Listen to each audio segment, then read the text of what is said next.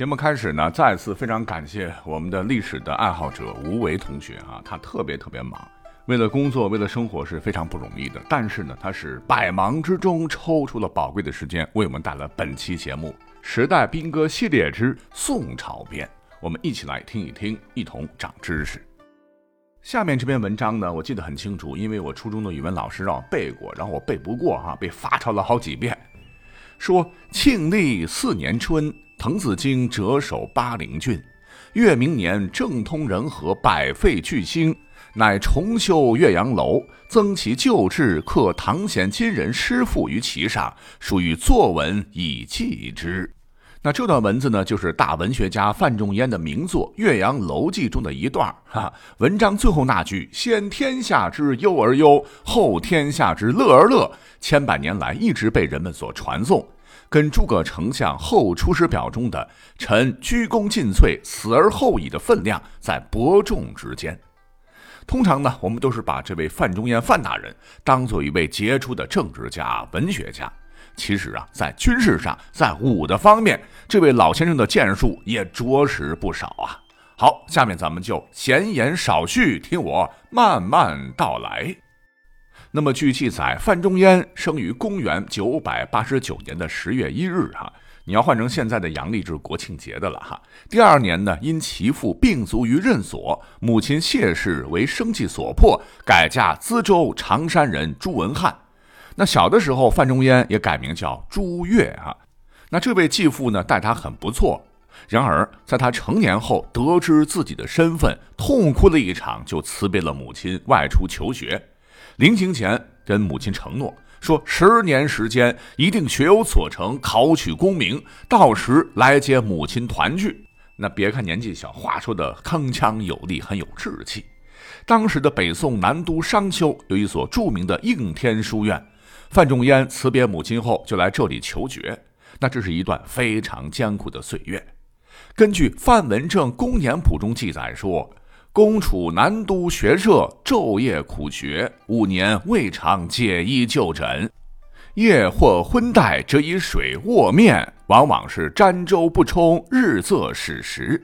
就是说，五年时间呢，衣不解带的学习。那晚上学的疲惫了，就用冷水洗脸，让自己打起精神，继续读书。吃的东西更简单了，往往就是一碗粥就打发了。终于，功夫不负有心人，在大中降服八年，也就是五年之后，不是说寒窗苦读吧？人家直接咔一半儿哈。范仲淹是科举高中，随后被任命为广德军司礼参军，有了官职和俸禄。仅用五年就兑现了誓言，将老母亲接到了身边奉养。要说范仲淹呐，这领导水平也高哈，最高做到了参知政事级别的高官，就相当于副宰相、副国级。可是呢，到达这个位置之前，他经历的波折还是蛮多的。最初在基层，由于工作认真严谨而不刻板守旧，所以年轻的范大人呢，一直受到上司的赏识，一系列卓有成效的地方性工作在他的亲自主持下展开。那正当他忙于政事的时候，哎，此时家中的老母亲却突然逝世，弑母至孝的范仲淹悲痛不已，辞去官职回老家守丧。而此时任南京留守的晏殊听闻此事之后，就邀请他到府学任职，来执掌应天府学教习。那前头咱说了哈，这个应天书院就是范仲淹曾经求学的地方。用现在的话说，就是被母校返聘回来担任讲师。那之前作为学霸哈，在学校苦学的事迹已经成为了传奇。此时他的弟子兼学弟们都是带着七分的敬仰和崇拜在听课。范仲淹呢是勤勉教导，以身作则。每当谈论天下大事时，更是慷慨陈词，将心中抱负毫无保留地传递给学生。那宋朝士大夫阶层矫正世风、严于律己的风气。便是在此由他来倡议开始的。那么等到天圣六年，范仲淹就向朝廷上表上执政书，洋洋洒洒万字之多。哎，要知道这可是文言文呐，换成白话文，那就得赶上中篇小说的篇幅了。呃，当然，范大人可不是写小说，在这篇上书中，他力陈己见，是奏请改革吏治，以解决有宋以来的荣官现象，并建议安抚军中将帅，因为你一直搞的是重文轻武嘛，以缓解对军方的压制。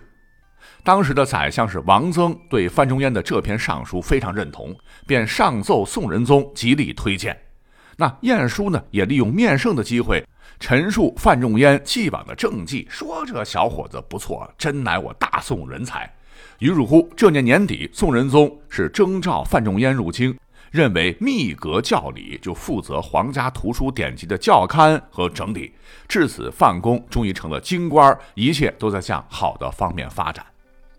不过呢，作为非常正直的大臣，自然是少不了得罪人。范公亦是如此啊，而且他还专挑级别高的得罪。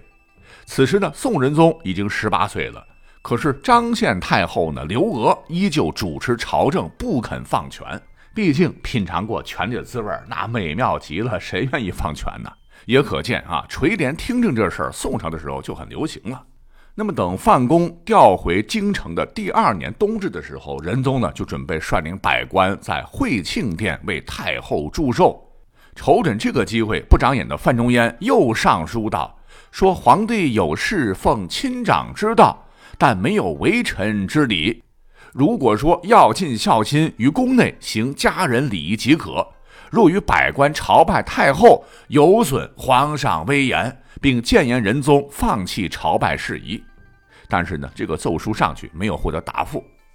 那么按说一般人做到这一步也就差不多了，已经向皇帝表过忠心了，咱见好就收吧。毕竟这个太后在朝中这个势力盘根错节，你可得罪不起呀。但没想到，我们的范仲淹一根筋呐，又直接上书太后，请求还政仁宗。他写的这个言辞啊，哈，我们文言文翻译成白话文就是：我说刘阿姨呀，哈 哈，因为太后刘娥呢，其实呢比范仲淹大二十岁吧，就喊她一声阿姨没毛病啊。说咱们家小赵今年十九了，这不都年底了吗？说话功夫就过年了啊，过年再长一岁就二十了。就要放到后世的二十一世纪，那就是大学生了。您看，差不多该由他亲自执政了吧？您老太太也一把年纪了，每次陪着上朝，一坐这小半天儿这不遭罪吗？啊，您到后宫养养花啊，弄个十字绣啥的多好，您说是吧？当然了啊，这是我这么放肆的书哈。那范老的上书不会这么没大没小，不过意思差不多。可惜这个奏书入宫后，再次的是石沉大海。那晏殊得知范仲淹的上书后，直接吓得差点吃了速效救心丸呐！啊，我说你不要命了？你这一手使出来，不光自个儿倒霉，就连我给你写介绍信的，搞不好也要受牵连呐！可是范仲淹不以为然，那回写了一封长信，说：“上资政晏氏郎书。”信中说：“侍奉皇上当威严威行，绝不训言训行，阿谀奉承。”有益于朝廷社稷的事，必定秉公直言，虽有杀身之祸，也在所不惜。您听听，什么叫铁骨铮铮？什么叫刚正不阿？大家应该有答案了吧？不过呢，跟电视上一些连续剧常常出现的桥段不一样，范仲淹的耿直并没有得到太后的肯定。在天圣八年（公元一零三零年），范仲淹呢请求离京为官，被认为河中府的通判。那有种说法说，他其实是被贬到了河中府的。这个通判呢，就是指州府掌管粮运呐、家田呐、水利和诉讼事项的官员，就是五六品的级别吧。这朝廷警告的意味非常明显。可是呢，这个范仲淹依然不改忧国忧民本色。朝廷欲兴建太医宫和弘福院，他认为大兴土木，劳民伤财，建议停工。在吏治方面，也多次陈述中央直接降斥授官的危害，认为此举不是太平治世的政策，还建议朝廷不可罢免职田，否则官吏衣食不足，廉者附着，何以治化？就是高薪养廉的意思吧。那范仲淹的这些上书虽未被朝廷采纳，可是呢，其一片忠心，最终呢，还是打动了仁宗。毕竟这位皇帝在历史上还是不错的明君呐。那么，在明道二年（公元一零三三年），太后刘娥驾崩，仁宗亲政，就马上召范仲淹入京，拜为右司谏。那这是个七品的官，啊，虽然看起来好像降了职，但是呢，由于可以经常见到皇帝，还是比地方官员要强得多了。巧了，正好当年七月，天下忽然大旱，之后蝗灾蔓延，产粮重地江淮等地区是灾情尤为严重，老百姓那是苦不堪言，饿肚子哈。那面对大面积的灾情，那这个仁宗可能是由于身养在宫中，何不食肉糜，没有多在意。那这个时候呢，范仲淹就质问仁宗说：“陛下，如果宫中停食半日，陛下应当如何呀？”哎，这下小皇帝才反应过来，马上派范仲淹前去赈灾、开仓济民。尤为难得的是，还将灾民充饥的野草带回朝廷，以警示六宫贵戚戒除骄奢之风。那可能是由于他太过刚正的原因吧。这年的冬天，呃，范仲淹呢又再次被贬到了睦州（今浙江杭州境内）。那随后的几年里啊，范老又不改忠臣本色，不断的上书针砭时政。他有个好友啊，叫做梅尧臣，做了一首赋，叫《灵乌赋》，就含蓄的劝说范仲淹少说话，少管闲事，自己逍遥就行了。可是范仲淹在回复朋友的信中，仍然是强调自己宁鸣而死，不默而生的信念，尽显为民请命的慷慨节义。那么等时间到了庆历三年，就是一零四三年的时候，那背叛宋朝的西夏国主李元昊要请求议和了。这个仁宗呢，就召范仲淹回京授枢密副使。那关于范老在西北的军事生涯，我们稍后再讲。说八月的时候呢。仁宗罢免副相王举正，再拜范仲淹为参知政事。那范仲淹此时就达到了毕生的最高官阶。那大名鼎鼎的庆历新政就是在此时开始的。所谓是新官上任三把火，哈，马上范仲淹针对北宋的官僚队伍庞大、行政效率低等内忧，以及辽、西夏等外部军事压力的现状，上书打手诏，调陈时事。提出了十项改革纲领，具体的说呢，就是明处制哈，牲畜的畜，一侥幸，经贡举，择长官，军功田，后农桑，修武器，减徭役，推恩信，重命令，实践事。嗯，简单来说呢，就是主张澄清吏治，改革科举，是整修武备，是减免徭役，发展农业生产等。内容涉及到政治、经济、军事、教育、科举等各个方面和领域。次年又请朝廷例行七事：一、密为经略；二、在役兵屯；三、专于遣将；四、急于教战；五、训练义勇；六、修京师外城；七、密定讨伐之谋，并奏请扩大相权，由辅臣监管军事、官吏升迁等事宜，改革广度和深度进一步的增加。那一时间，朝廷风气也是焕然一新。只是很可惜。由于内部顽固势力的阻挠，新政实施了一年多，就以范仲淹、复辟等改革派大臣被罢免而宣告结束了。不过，范公的政策给后来王安石变法做出了表率，也在一定程度上缓和了当时的社会矛盾，意义不可谓不大。那讲到这儿，刚才可提了一句，说范仲淹曾在西北担任过军事统帅。那关于老先生的军事才能、武的方面，我想他的对手是最有发言权的。那范仲淹当时被西夏人称为“小范老子”。哼，朱熹呢曾作《三朝名臣录七引名臣传》中云：“仲淹领延安，养兵蓄锐，下人闻之，相戒曰：‘今小范老子腹中自有兵甲，不比大范老子可弃也。’”这个大范老子指的就是时任镇武军节度使的范雍。这是位性情宽厚的文官，但老实说，打仗本事不咋地。如果说他在北宋军事史上有什么突出贡献的话，那就是赦免了本应斩首的年轻军官狄青。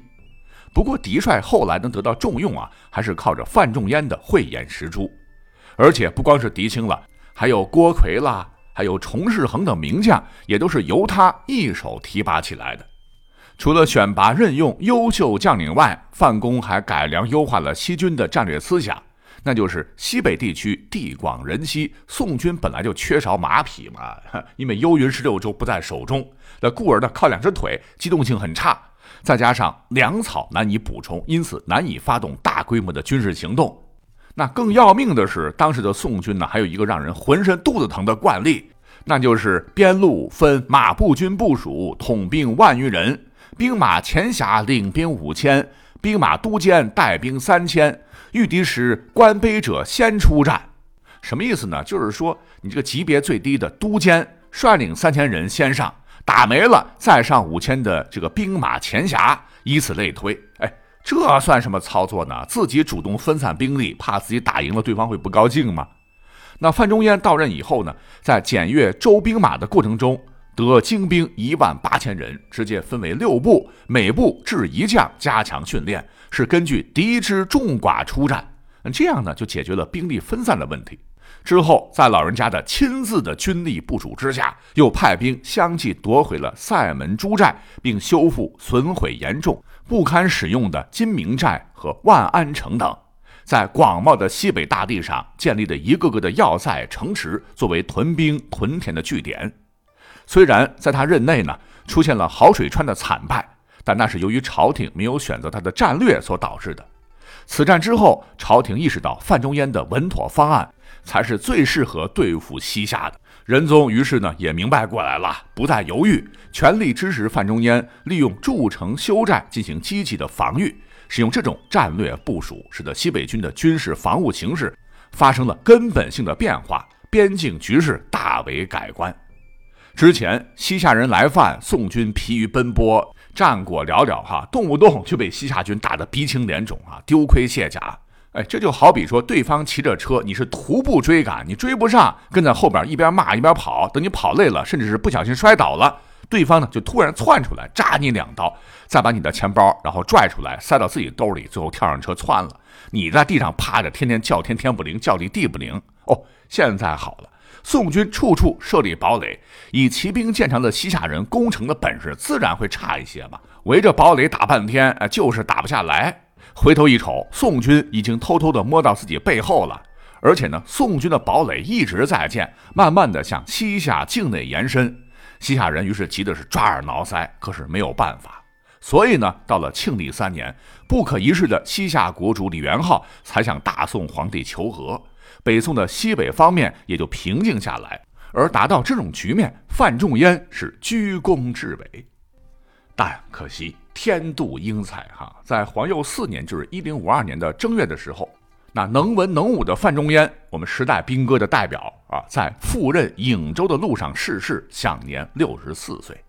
那回顾他的一生，不辞辛劳，不畏强权，直到生命结束前的最后一刻，也没有停止工作。